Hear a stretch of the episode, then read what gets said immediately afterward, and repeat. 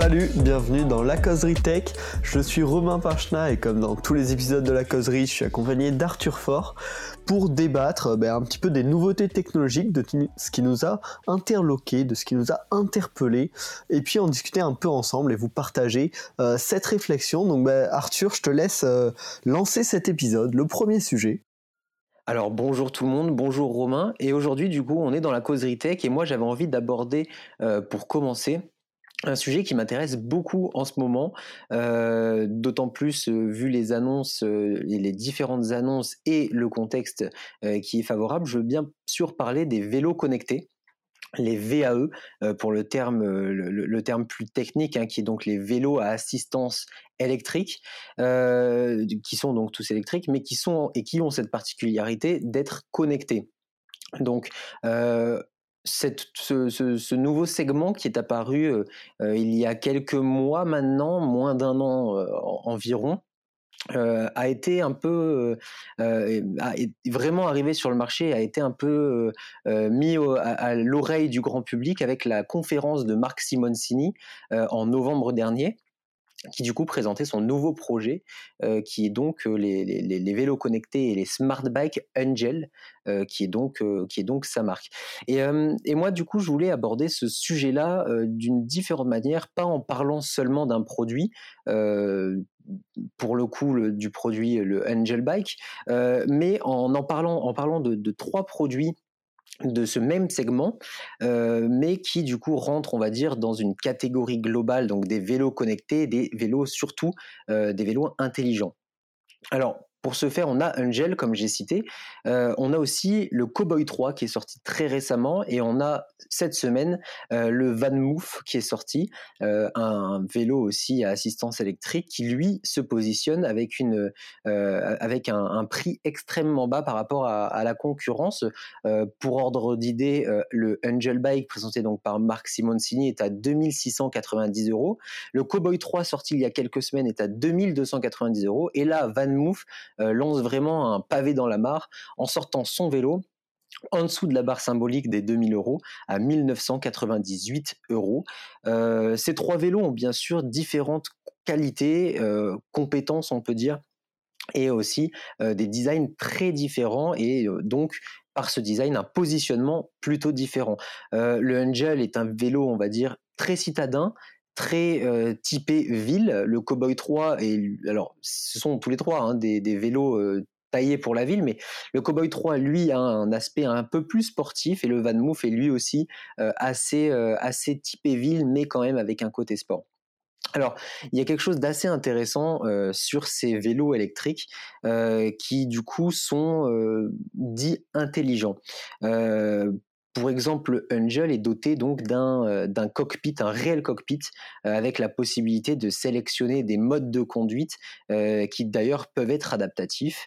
donc le, Angel, il me semble, propose quatre modes de conduite différentes, tout comme le Van Moof. et donc ces deux se différencient vraiment du Cowboy 3, qui lui est encore plus intelligent, si on peut le dire de cette manière-là puisqu'il a une, il, ne propose pas de, manière et de mode de conduite, il a un mode de conduite totalement adaptatif, donc un seul et unique, euh, qui va du coup, euh, qui repose sur une intelligence artificielle qui va mesurer euh, l'utilisation qu'on a du vélo l'intensité à laquelle on va pédaler et tout un tas de choses en, relation avec le terrain, donc pour pouvoir adapter la dureté, on va dire, du système d'assistance électrique. Et donc voilà, on est sur des vélos très récents qui s'implantent bien et qui ont une idée en fait de faciliter, on va dire, la mobilité urbaine. Alors je ne sais pas ce que tu en penses, toi, Romain, de cette mobilité urbaine, urbaine au tout vélo et qui plus est au vélo intelligent. Ouais, bah c'est un, un, sujet qui me paraît intéressant et surtout dans l'air du temps. Euh, juste avant euh, de te répondre, est-ce que tu peux nous donner quelques infos sur le fait de est-ce que les vélos sont sortis ou ont été annoncés? Ils sont dans, dans quel état actuellement? Alors, euh, pour le Van Moof, le vélo est complètement sorti. Euh, il, est euh, commercialisé. Le Cowboy 3, pareil, il est déjà sur le marché depuis un mois, il me semble. Par contre, le Angel, lui, est encore à la précommande et du coup, les premières livraisons étaient estimées pour le printemps à cause du Covid ou de la Covid. Les, les, délais sont repoussés du coup au mois d'août. Hein. Ok, ok, ok. Donc c'est vraiment des produits qui arrivent ou qui sont déjà là. Euh, donc euh, forcément c'est intéressant. Et je pense en technologie, on parle assez souvent du timing d'un produit. Euh, là pour ces vélos connectés, ça semble vraiment le timing parfait. déjà pour les conditions un petit peu, on s'attache un peu plus à l'écologie, à faire attention à nos émissions. Donc le vélo en ville, forcément, c'est une bonne solution euh, dans ce cadre-là. En plus de ça, ben, on a eu euh, la crise du coronavirus, euh, les manifestations avant, en, fin d'année 2019, qui ont fait que beaucoup de monde s'est mis au vélo au fur et à mesure. Donc ces vélos connectés, ils tombent vraiment à pic à un moment où les gens sont un petit peu habitués à utiliser le vélo comme moyen de transport en ville. On leur propose un vélo avec euh, la plupart des désavantages du vélo, c'est-à-dire euh, pédaler dur, qui sont enlevés grâce à l'assistance électrique. Et en plus, on va les mettre dans un cadre qui correspond à leur cadre habituel, c'est-à-dire un cadre connecté avec, euh, j'imagine, un GPS, avec une détection de la position où le vélo a été laissé, etc. Donc déjà, je trouve que c'est un timing vraiment excellent pour bah, ces trois produits là qui apparaissent en 2020 c'est peut-être un petit coup de chance euh, par rapport au développement des vélos électriques, à ces, à ces crises, mais vraiment je trouve que c'est un produit qui est taillé euh, pour l'époque actuelle déjà. Alors oui, tout à fait. Et euh, toujours sur ce plan de, timing euh, que tu as abordé, euh, on voit donc qu'il y a cette vague écologique appuyée par les résultats des municipales de la semaine dernière, où on a vu du coup cette vague écolo arriver en ville. beaucoup de, municipalités sont passées au vert, notamment les plus grosses. Euh, j'entends par là la ville de Lyon, euh, qui est déjà très implantée sur la mobilité électrique en ville. Hein. on, le sait avec les trottinettes qui ont extrêmement bien marché, les trottinettes partagées euh, qui ont extrêmement bien marché à Lyon. c'est aussi le cas pour Bordeaux, qui est une ville qui est et qui a essayé d'implanter les, moyens de mobilité euh, urbaine euh, verte, on va dire, avec le, par exemple les scooters partagés électriques de la marque euh, de l'entreprise Yego. Donc voilà, on a tout ce contexte-là qui est plutôt favorable à, l'émergence du coup de ces vélos électriques, de ces vélos intelligents et comme tu le disais, qui du coup rentrent dans l'habitude connectée des utilisateurs. À côté de ça, à côté de ça, du coup, euh, et c'est par rapport à, ce que tu disais, euh, on a quand même beaucoup de personnes qui sont réfractaires au vélo euh, et pas seulement pour le, côté, le, côté difficulté d'usage et qui est un côté, on va dire, fatigant. On a la flemme, on va dire, d'appuyer sur la pédale, euh, de faire un mouvement sportif, etc. Chose que du coup, les, ces, vélos à assistance électrique euh, règlent. Par contre, euh, et on le voit avec l'étude menée par euh, la FUB, euh, la Fédération française des usagers de la bicyclette, oui, ça existe, et, qui du coup a mené une, une, espèce d'expérience, un, questionnaire assez large, et qui du coup posait la, question sur les, freins de l'utilisation à ces moyens de déplacement que sont les, vélos à assistance électrique, ou même les vélos plus globalement.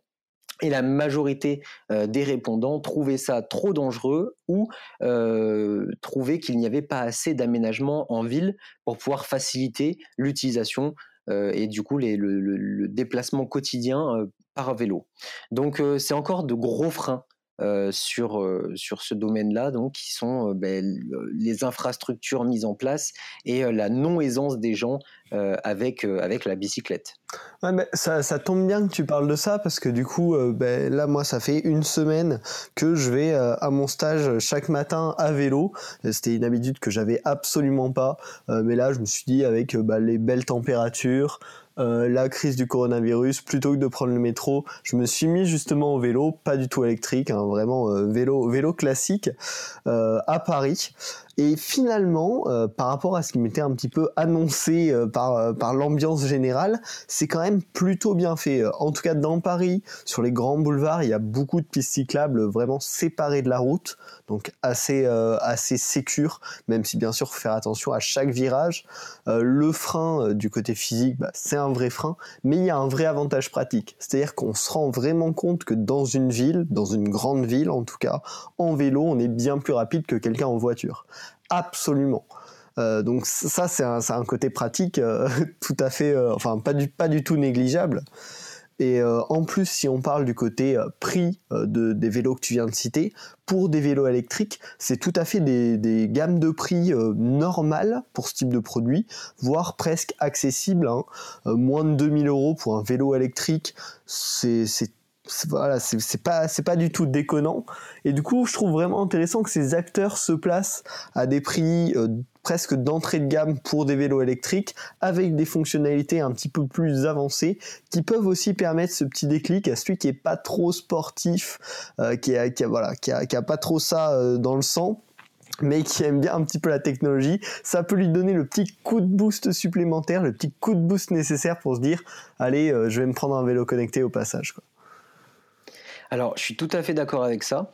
Euh, par contre, en regardant un petit peu les critiques, et notamment euh, sous la, vidéo de, la keynote euh, de Marc Simoncini, donc pour le vélo Angel, hein, on voit que ce vélo est plutôt, et le, smart bike en général, hein, si on peut l'appeler comme ça, et c'est Marc Simoncini qui l'appelle comme ça justement, on, remarque que ce vélo est plutôt mal reçu avec des commentaires euh, notamment, et j'en ai sous les yeux, euh, qui disent et qui euh, affirment que c'est, je cite, un vélo de bobo avec iPhone, pas de banlieusard sous Android, qui, à comprendre, est un vélo un peu de hipster, un vélo de quelqu'un qui veut être dans la tendance tout le temps et qui veut être un peu hors des codes. Mais alors, tendance et hors des codes, c'est un peu c'est un peu, c'est, ça ne va pas ensemble, mais, mais c'est Pourtant, c'est un peu le cas. Le, bobo, on va dire, comme on l'entend, le bobo citadin, c'est ce qui est dit dedans, euh, est, quelqu'un qui est attaché au design, qui est attaché à ce toujours plus technologique, euh, et qui du coup, qui du coup, si un produit s'adresse à, ce bobo type, au final, en exclut beaucoup. Et j'ai l'impression que c'est le, sentiment en fait que beaucoup euh, ont euh, pour ces, vélos, on va dire, intelligents, ils ont le sentiment d'être exclus parce que pas assez dans la technologie, parce que pas assez euh, citadins euh, affirmés. c'est quelque chose d'assez compliqué. Et c'est quelque chose du coup qui, qui divise beaucoup et qui est un gros frein, je pense, qui peut être un gros frein du coup à l'achat de vélo. ce frein du coup qui serait d'être catégorisé comme une personne, un bobo, comme un citadin, comme un geek, par exemple. Donc, donc voilà, je pense que c'est un des freins qui peut encore exister. Eh bien là, je ne suis pas du tout d'accord avec toi et c'est aussi pour ça que ce, podcast est, euh, je l'espère, intéressant.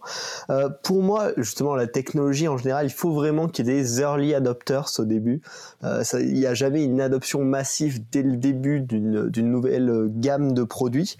Et de toute façon, aujourd'hui, qui peut utiliser des vélos? C'est les citadins ou banlieues très proches. Après, si tu dois faire 10, 15, 20 km, clairement, le vélo n'est plus une solution pratique. Euh, si tu dois te taper une heure de vélo, même en vélo électrique, chaque matin, ça devient vraiment complexe et c'est, c'est pas la cible qui peut euh, déclencher voilà, ses premiers achats de vélos connectés et lancer un petit peu la tendance. Et finalement, le fait que ces, ces vélos connectés aient plutôt un look, ouais, on peut dire euh, hipster, un peu bobo, mais c'est peut-être plutôt une bonne chose pour lancer la tendance, même si c'est très critiqué, au final, euh, sur le long terme, c'est suivi. Euh, et du coup, c'est peut-être justement le bon look, le bon design, la, bonne réflexion sur ces produits pour lancer une tendance plus long terme qui prendra sur un public plus large d'ici 2, 3, 4 ans, comme ça se fait un petit peu dans la mode ou, même dans la technologie. Euh, les premiers iPhones, ils n'ont pas été achetés par le grand public dès les premiers jours. Il y a eu vraiment les early adopters et puis c'est devenu un truc cool branché que maintenant beaucoup de monde a. Euh, et ça a été le cas pour beaucoup de produits très grand public aujourd'hui. Donc euh, ces critiques qui sont fortes de certains vont aussi peut-être faire le, point fort, l'avantage de ces vélos pour les gens qui sont vraiment intéressés dans leur cadre de vie quotidien. Alors oui, c'est totalement possible euh, que ça se passe comme ça. Bon, euh, difficile maintenant d'en tirer des, conclusions. Il faut attendre de voir ces nombreux acteurs arriver. Euh, là, on parle seulement de trois acteurs, trois vélos qui sont sur le marché, à des tarifs certes abordables, mais qui pour beaucoup sont encore très chers. Et c'est quelque chose qui revenait dans les commentaires de la keynote. le prix, le manque d'accessoires, etc. Et, donc voilà, il faut attendre, je pense, que d'autres d'autres acteurs arrivent sur le marché, sortent des vélos, pourquoi pas des vélos plus abordables, peut-être moins technologiques, hein, euh, pourquoi pas, je ne sais pas, mais euh, même si c'est assez compliqué de, faire un, smart bike moins technologique, mais bon, soit. Enfin, je pense que euh, sur ce point-là, l'avenir nous le dira et, on verra du coup si les utilisateurs, les nouveaux utilisateurs seront au rendez-vous.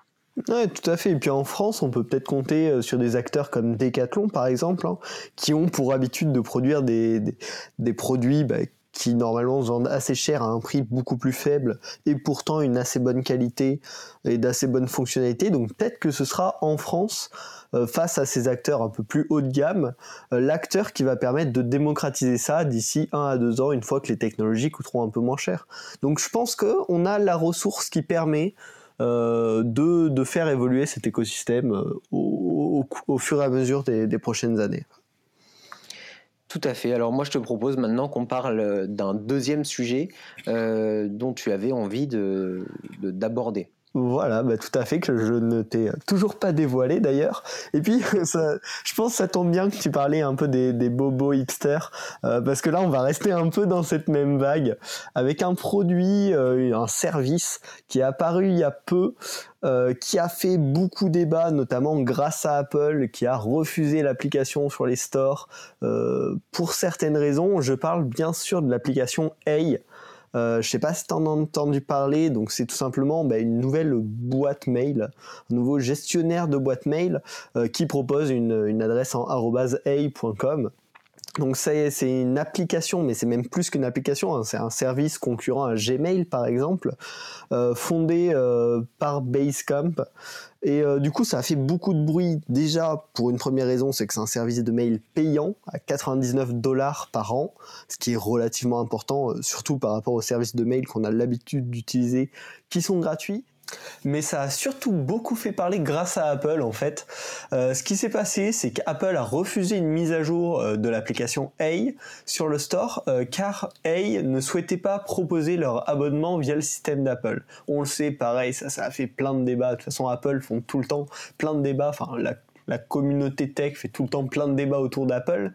Euh, et du coup, ils prennent une commission euh, sur les abonnements qui sont réalisés via le système de paiement, euh, plus ou moins, et de gestion des in-app purchases via le système d'Apple. Et donc, Hey ne voulait pas subir cette commission et avait donc décidé de bah, tout simplement pas proposer l'abonnement via leur système, uniquement via le site web de Hey. Et du coup, pour cela, Apple avait refusé la mise à jour sur le store de la et du coup l'application n'était carrément plus disponible sur le store. Ça a fait beaucoup de bruit euh, finalement. Hein. certains disent euh, il n'y a pas de bad buzz, il n'y a que des buzz. Là c'était un petit peu le cas pour Hey parce que de toute façon c'était une décision de leur part. Finalement l'application est bien disponible sur le sur, sur l'Apple Store aujourd'hui et par contre ça leur a fait beaucoup de communication gratuitement euh, dans le monde de la technologie et du coup bon ben voilà maintenant que tu as un petit peu l'effet qu'est-ce que tu en penses de ce Hey? Alors euh, là, à l'heure actuelle, j'en pense pas grand-chose. J'ai surtout une question. Euh, pourquoi, en fait, pourquoi un, nouveau système euh, de messagerie alors qu'on en a déjà énormément et surtout pourquoi un système de messagerie payante? Qu'est-ce que ce système, cette messagerie apporte de plus par rapport aux autres qui justifierait donc ce tarif qui me paraît quand même assez cher? Euh, à l'année et j'ai du mal à comprendre pourquoi des gens pourraient et auraient l'envie euh, de se tourner vers un système de messagerie payante à l'heure où on a Gmail, où on a euh, tous des, boîtes mail avec notre opérateur, euh, tout un tas de choses. Puis au-delà de ça, euh, d'autres systèmes que les mails hein, euh, pour pouvoir communiquer entre nous. Le mail n'est plus forcément ultra important. On en a qui sont créés automatiquement. Alors ça reste un mail, hein, mais par iCloud par exemple, quand on a un ordinateur Apple ou un produit Apple en général. Donc voilà, je me demande, je me dis pourquoi et qu'est-ce qui pousserait les gens à se tourner vers, vers ce système-là? Alors bah, c'est une très bonne question, hein, vu que c'est un peu le, cœur du problème, ou le cœur de la nouveauté en tout cas. Euh, ce que vendent Hey euh, sous ces 99 dollars par an pour l'instant, c'est principalement euh, la vie privée, la protection des données personnelles. Clairement, leur accroche principale, c'est les, les, les, boîtes mail comme Gmail, qui sont gratuites, ne sont en fait pas gratuites, parce que vous payez avec vos données, avec votre vie privée, et bah, ça coûte cher.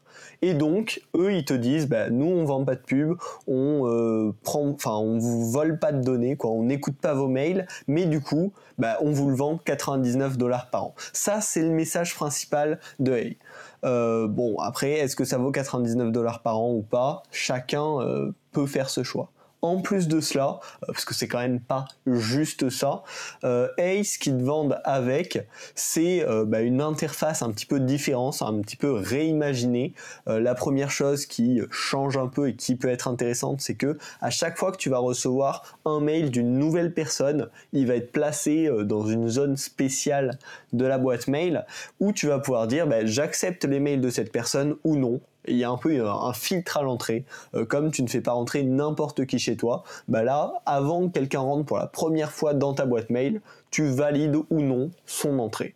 Donc ça, c'est une première feature euh, aussi toujours un petit peu dans cette idée de respect de la vie privée, ou du moins respect du, temps euh, des utilisateurs de la boîte mail, plus quelques petites features, euh, une qui permet bah, de garder les mails sur lesquels on souhaite répondre un peu plus tard dans une box spéciale, mais finalement à part dans la façon dont c'est euh, mis visuellement, c'est pas nouveau. On peut déjà avec les boîtes mail classiques créer des, dossiers pour y mettre, si on veut, bah, les, mails qu'on veut traiter plus tard, ou même avec certaines applications de mail qui sont compatibles avec n'importe quel service de mail, on peut euh, recevoir une notification plus tard pour se rappeler de répondre à un mail spécifique.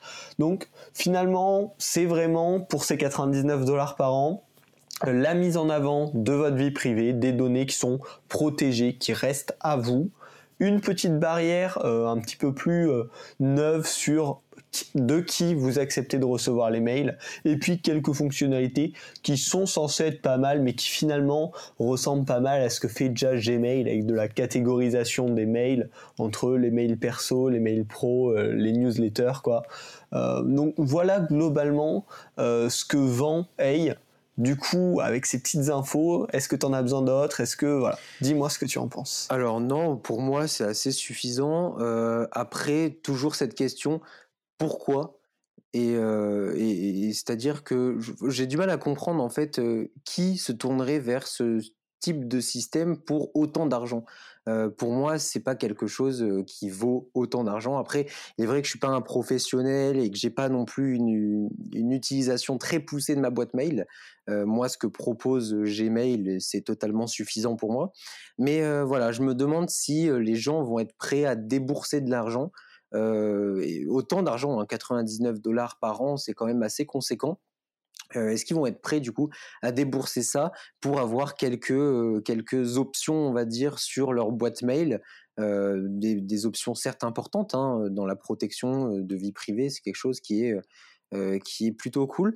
mais bon, est-ce que ça vaut 99 dollars par an? Ça, c'est une vraie question. et pour du coup compléter par rapport à ce que tu disais tout à l'heure sur donc le, le buzz qu'il y a eu autour de cette messagerie, donc buzz créé, on va dire, grâce ou à cause d'Apple et du coup de son système de, commission sur les, ventes d'abonnements aux applications via l'application en elle-même. ça, c'est quelque chose qui n'est pas récent. on se souvient de Spotify, hein, qui s'était un peu fait épingler par Apple il y a quelques, mois ou quelques années, qui avait essayé de mettre un système alternatif pour pouvoir souscrire l'abonnement euh, sans passer par l'application, du moins euh, en passant par un lien qui apparaissait dans l'application, mais du coup qui redirigeait vers Internet, ce qui permettait un peu de contourner ça euh, et qui avait été très très très mal pris par Apple. on peut noter aussi Netflix, hein, qui du coup maintenant ne propose plus la vente d'abonnements à son service via l'application. On est obligé de passer par son navigateur Internet. Donc voilà, Apple est assez coutumier avec cette pratique. Pratique que je trouve un petit peu abusée de temps en temps. la commission, la commission est assez énorme. Hein, je sais plus de combien de pourcents on parle. 30%. 30%, 30%, c'est quand même beaucoup sur des abonnements qui sont en général aux alentours des 10 euros pour des services comme ça. c'est quand même pas mal. Et 30% qu'Apple se met dans la poche, on va dire comme ça. Alors comme ça, oui et non, parce que euh, Apple propose quand même euh, la mise en avant hein, de l'application via son store, euh, l'App Store, qui est un des, premiers, si ce n'est la première place de, vente, on va dire, d'applications dans la technologie. Hein. c'est le, marketplace, on va dire, d'app le plus utilisé. Et donc, donc voilà, il y a quand même une contrepartie, on va dire, à cette commission. Est-ce que cette commission euh, est bien évaluée? Donc, est-ce que ce, cette mise en avant, ce service proposé par Apple euh, vaut 30% Ça, c'est une autre question. Bah, en fait, par, rapport à ça, parce que bah, tu le sais, je développe des applications sur la plateforme iOS et, macOS, et, euh, finalement, ces 30%, à la fois, bah, c'est un, joli cadeau pour les développeurs indépendants, c'est-à-dire qu'aujourd'hui, bah, toi ou moi, on voudrait créer notre application sans la marketplace d'Apple, sans le système d'Apple qui permet facilement de, vendre des achats in-app. Bah, bah, clairement, ce serait juste impossible. Euh, le, travail que ça nous demanderait, bah, ça, ça, détruirait tout, euh, tout espoir de rentabilité, euh, parce que ça veut dire on serait obligé de faire beaucoup de communication sur l'application, de faire du référencement sur les moteurs de recherche, de mettre en place un système d'achat in-app avec une gestion des cartes de crédit et tout. Ce serait quand même beaucoup de travail. Aujourd'hui, pour tous les petits développeurs, même si Apple prend 30%, ce qui est, oui, important, bah, c'est une gigahead. Aujourd'hui, si je peux tirer des revenus de certaines de mes applications, c'est parce que Apple propose toute cette logistique. Après, c'est sûr que là, du coup, quand on arrive au niveau de grosses entreprises comme euh, Amazon, Spotify, comme tu le disais, et là, dans le cas, dans le cas présent, Hey, ben forcément, eux, ils ont derrière largement les moyens euh, de mettre tout ça en place, que ce soit la communication ou la gestion des paiements. Et du coup, pour eux, c'est pas rentable. Peut-être ce qui est pas normal, ce qui serait euh, plus sujet à débat, c'est le fait qu'Apple oblige à utiliser ce système. Euh, parce qu'en voilà, en soi, euh, ce qui me semblerait le, plus logique, hein, euh, c'est que bah, ce, système-là est accessible, oui, mais que par contre, si on le souhaite, on puisse développer notre propre système, le mettre en place, et qu'il n'y ait pas de commission d'Apple ou une commission beaucoup plus faible, parce que quand même, ils mettent l'Apple Store en place et tout ce qu'il faut pour communiquer autour. Ouais, je suis tout à fait d'accord. Euh, cette aide est ultra importante pour les plus petits développeurs. Euh, elle l'est moins du coup pour les grosses entreprises, comme tu le disais, qui ont déjà des services euh, établis autour de la communication, autour du référencement, etc. Et qui du coup, bon, bah, n'ont pas trop intérêt, on va dire, euh, avec euh, le système mis par Apple quoi. C'est-à-dire que eux-mêmes peuvent déjà se débrouiller euh, pour faire ça et ce qui leur coûterait probablement moins cher que ces 30%, qui du coup 30% sont quand même énormes hein, sur le nombre d'abonnements gérés, admettons par Spotify, ça représente quand même beaucoup beaucoup d'argent. Ah donc voilà, je suis tout à fait d'accord avec toi sur ce point-là en tout cas. Euh, moi, je te propose qu'on aborde euh, le, prochain sujet. Euh, bah, j'aurais bien une petite, finition à faire sur A, parce que du coup on s'est un petit peu éloigné. Il y a quand même quelques points qui sont intéressants pour que bah, tu puisses en savoir un peu plus et que les auditeurs potentiellement euh, puissent en savoir un peu plus. Quelques avantages, bonus et inconvénients, on va voir, hein. de Hey. Euh, c'est déjà une interface un petit peu plus moderne, un petit peu plus sympa euh, que les, boîtes mail traditionnelles. donc, enfin, qui, pour moi est, très agréable justement avec quelques petits dessins un peu dans le style fait à la main, donc qui est sympa. Euh, il y a aussi une, toute une partie anti-tracking, hein. ils le font pour le coup un peu à l'instar d'Apple, mettre en avant les technologies qui vont éviter que tu sois traqué dans les mails. Ça se fait beaucoup dans les newsletters ou même aujourd'hui avec les mails perso, on peut très facilement savoir si la personne d'en face a ouvert le mail et du coup ben, ce Hey va te protéger de ça.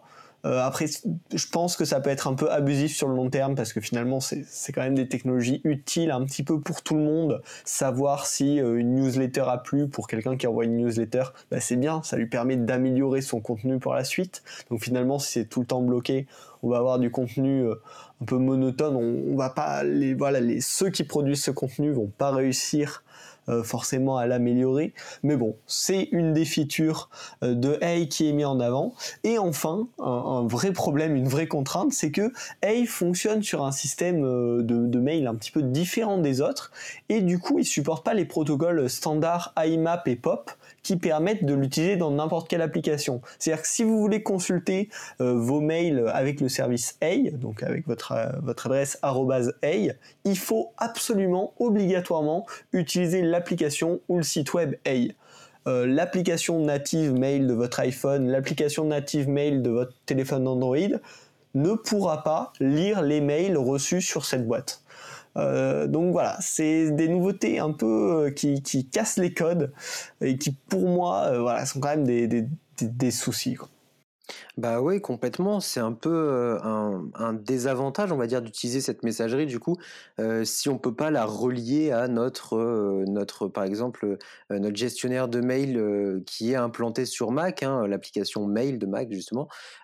moi, c'est quelque chose qui est assez pratique. Je mets plusieurs de mes adresses mail dans, ce, dans, cette application mail qui est native et du coup qui me permet d'avoir tout au même endroit. Là, s'il faut avoir en plus euh, l'application Hey euh, pour pouvoir consulter ces mails euh, qui, sont du coup relatifs à cette boîte mail. Je trouve que c'est un petit peu dommage, c'est assez contraignant. Après, je pense que c'est nécessaire pour du coup bah, toutes les toutes les, petits plus qui sont vendus avec, hein, pour la protection de données, pour tout un tas de choses, la sécurité en général. Je pense que c'est nécessaire, mais du coup voilà, c'est c'est un peu handicapant, je pense, à l'utilisation, du moins pour moi. Euh, ça serait handicapant, ça changerait un peu mes habitudes. Ouais, bah clairement, bah, ça fait un peu une nouvelle prison dorée, euh, mais pour les mails, qui est une prison dorée euh, bien plaquée or, hein, justement, euh, avec quelques avantages qui sont la, vie privée, mais beaucoup d'inconvénients liés. Donc finalement, on, verra bien comment évolue ce Hey, mais c'est quelque chose qui fait beaucoup de buzz, qui fait beaucoup parler, parce que c'est encore une fois dans l'air du temps, hein, la protection de la vie privée. Euh, on verra ce que ça donne. Et puis, euh, et puis du coup, on peut peut-être passer au sujet suivant, si ça te convient. J'ai dit ce que je voulais dire à ce sujet-là. Et eh ben ça marche. Et ben du coup voilà, on peut. Euh, moi j'avais pensé du coup et on en avait discuté un petit peu. on, souhaitait du coup aborder le sujet des rumeurs sur. alors les rumeurs en général et pour le coup du coup avec parce qu'on l'a vu cette semaine justement l'apparition nombreuse de rumeurs sur l'iPhone 12 c'est quelque chose qui revient d'ailleurs tous les ans, hein, les rumeurs sur les différents produits d'Apple, que ce soit les Mac, les iPhones, les iPads. On en parlait d'ailleurs la semaine dernière. Hein, les rumeurs avaient vu juste sur l'arrivée d'ARM, l'arrivée d'ARM sur les Mac. Et là, pour le coup, du coup, on voit arriver tout un tas de rumeurs sur l'iPhone 12, notamment une qui est et qui d'ailleurs fait un peu un peu polémique si ce n'est juste buzz, qui du coup, qui veut dire que l'iPhone 12 serait dépourvu de chargeur et d'écouteurs dans sa boîte. Alors, ce sont que des rumeurs. C'est quelque chose qui du coup a créé un peu un bad buzz, mais bon, Apple est un peu coutumier hein, de ça, c'est ce qu'on disait hein, sur les bad buzz. C'est quelque chose qui serait d'ailleurs pas forcément étonnant hein, si Apple supprimait, alors pour le chargeur un peu plus, mais pour les écouteurs, moi ça me choquerait pas. Mais voilà, on va rester sur le thème global des, rumeurs, et je voulais savoir ce que tu en pensais. Est-ce que toi, tu suis ces rumeurs? Est-ce que tu crois? Est-ce que tu portes intérêt? Comment tu les reçois? Alors bon bah ça, on, a déjà discuté par le passé. C'est bien que j'essaye d'éviter euh, au maximum les rumeurs, parce que bah après ça gâche un petit peu la surprise, ça gâche l'excitation. Euh, surtout qu'aujourd'hui les rumeurs, euh, là là on est en, début juillet, on parle déjà des rumeurs pour un iPhone 12 en septembre-octobre et ça fait quelques mois qu'on en parle déjà. Donc c'est vraiment un truc qui, qui m'exaspère à titre personnel. Mais là je trouve que ce que met vraiment en avant ces rumeurs sur l'iPhone 12 avec ses chargeurs, c'est qu'on arrive à faire des polémiques euh, quand même relativement importantes. Hein. On voit dans les intéressés par la tech sur Twitter, beaucoup de monde qui en parle. Sur les vidéos YouTube, euh, en lien avec la tech, beaucoup de monde qui en parle. C'est devenu un sujet cette semaine important, alors que ça vient donc sur des potentielles rumeurs qui sont encore une fois souvent déformées. Hein. C'est-à-dire quand on parle de pas de chargeur, apparemment ce serait, il y aurait bien un câble Lightning vers USB. Ce qu'il n'y aurait pas, c'est le petit boîtier qui passe de l'USB vers une prise murale. Dans l'idée que on a forcément euh, chez nous euh, déjà euh, voilà ces, petits adaptateurs USB vers prise murale et du coup c'est pas la peine de les empiler chez nous. Donc voilà, en plus c'est à chaque fois ces rumeurs sont déformées pour faire un peu plus de buzz partout. Et du coup c'est assez exaspérant et, on en parlait, ça détruit le petit effet Apple souvent avant il y a, quelques années de ça terminer les conférences avec un one more thing. Désormais euh, on, connaît tout à l'avance, même d'Apple qui essaye de protéger ses trucs. Je trouve ça vraiment dommage. Alors oui, je suis tout à fait d'accord euh, là-dessus. Hein. Euh, le, one more thing n'existe plus vraiment. On l'évoquait la semaine dernière sur notre keynote traitant de la WWDC avec ce, passage du coup sur ARM que je qualifiais un peu de one more thing, mais au final c'était un one more thing qui était déjà connu. donc il n'y a plus ce charme qu'on pouvait avoir à l'époque qui, euh, euh, qui quand euh, Tim Cook, alors même plutôt avant, hein, quand Steve Jobs montait sur scène et qui à la fin faisait un petit demi-tour très stylé où il disait One more thing et qui sortait du coup le, produit ou le projet caché, on va dire, ça c'est quelque chose qui malheureusement n'est plus possible chez Apple sûrement dû à la surcommunication, au, fait que dans les usines maintenant, il y ait beaucoup moins de contrôle, et qu'on arrive du coup à prendre les produits euh, sur la chaîne de production. C'est des choses qui se sont déjà vues. Euh, le, fait aussi que euh, qu'il y a des personnes qui se sont spécialisées dans ce domaine-là de dénicheurs de rumeurs. par exemple, alors il me semble qu'il s'appelle Mark Gurman. c'est quelqu'un d'assez connu dans le milieu. D'ailleurs, quand on regarde les sites d'actualité tech principalement tourné autour d'Apple comme Consomac, euh, beaucoup des, nouvelles, des rumeurs euh, viennent de, cet homme-là. Euh, en tout cas, il, voilà, il y a une petite équipe qui s'est formée, on va dire, de dénicheurs de scoop. Et du coup, c'est un peu grâce ou à cause d'eux, je sais pas, qu'on a du coup cette, cette apparence, cette, apparition de nombreuses rumeurs dans la presse, etc., et qui du coup va alimenter euh, soit la haine d'Apple, soit cette fascination, cette surfascination. On va toujours être à l'affût de ce qui se passe chez Apple. Euh, il y a des effets positifs, des effets négatifs, mais c'est vrai que pour moi, le principal effet négatif, bah, c'est que ça gâche, toute, surprise. Quoi. Maintenant, on est plus surpris quand on regarde une keynote. On connaît quasiment tous les sujets, si ce n'est dans l'ordre. Euh, des, produits et des thèmes abordés et c'est un peu dommage. on a retiré ce, euh, ce, côté cool qu'avaient les keynotes, ce côté un peu mystérieux, euh, ce côté un peu, euh, bah, on regarde ça comme un spectacle. Voilà, il n'y a plus vraiment de spectacle maintenant. Ouais, bah carrément, c'est très dommage. Et tu parlais de Mark Gurman, vu qu'on approche de la fin de cet épisode, je peux faire une petite pub pour un autre podcast. Il y avait une interview de Mark Gurman dans le podcast d'MTBHD, euh, le youtubeur américain, donc son podcast s'appelle Waveform. Et euh, il y, a, y, a, quelques temps de ça, il y avait une interview euh, de, de, ce mec qui justement a fait beaucoup de leaks liés à Apple notamment.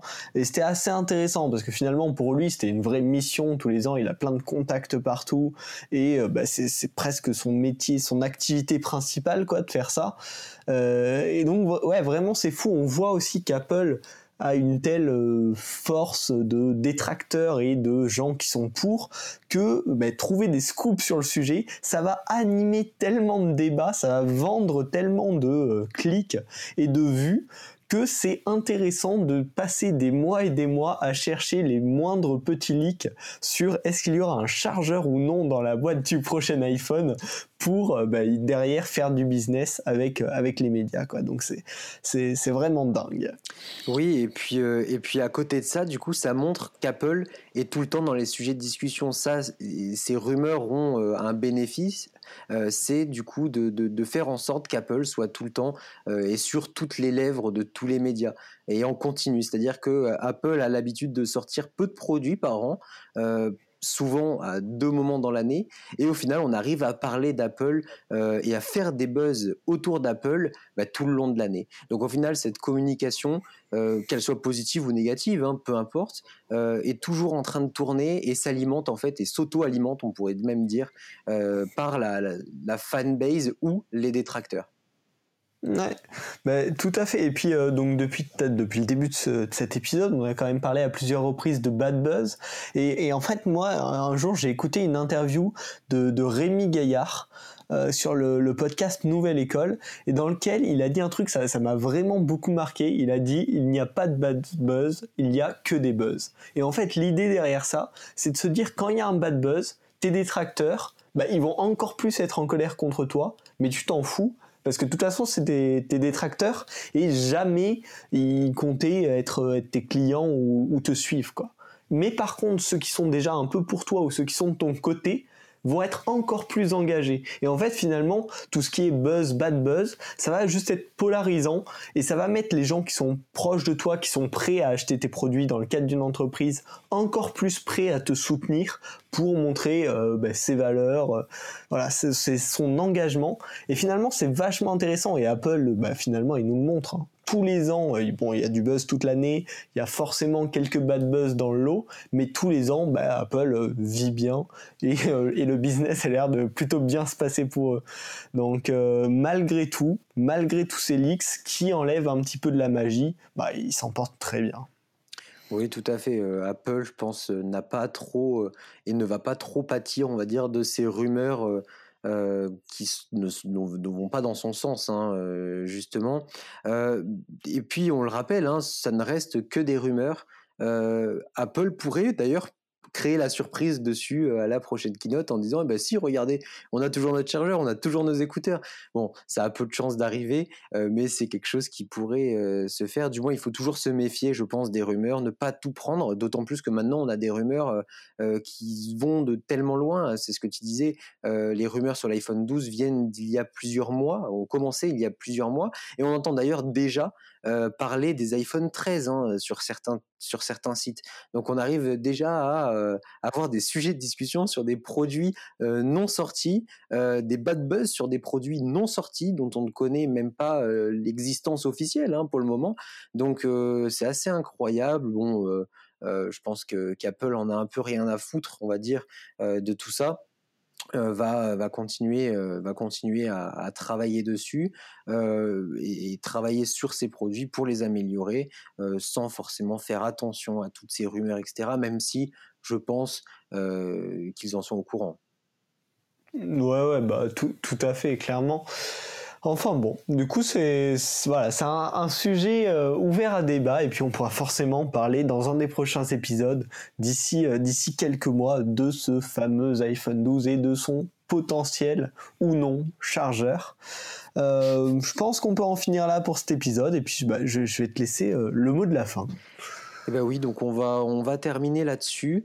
Euh, comme la semaine dernière, on vous invite euh, à partager le podcast, à euh, le liker ou à donner votre avis sur, ce dernier pour qu'on puisse s'améliorer, qu'on puisse le faire évoluer. Hein. C'est un peu le but de ce dernier, qu'on essaye de le travailler ensemble, que vous nous donniez vos idées, pourquoi pas des idées de sujets hein, d'ailleurs, et puis voilà, que vous nous, nous aidez à le développer pour que ce dernier euh, évolue correctement dans le temps et surtout qui vous, qui vous correspondent. Hein. C'est un podcast qui, euh, certes, c'est une discussion fermée entre nous deux, mais qui est à votre disposition. Donc, euh, donc on attend vos retours là-dessus.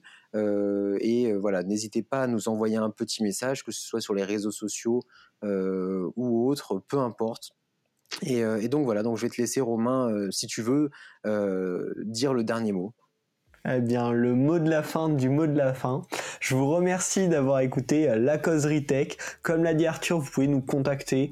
Euh, on essaiera de mettre nos Twitter en, description du podcast. N'hésitez pas vraiment, nous ça nous fera plaisir, ça nous motivera à faire de nouveaux épisodes. Et puis, bah, à très bientôt dans un nouvel épisode de la causerie tech. Salut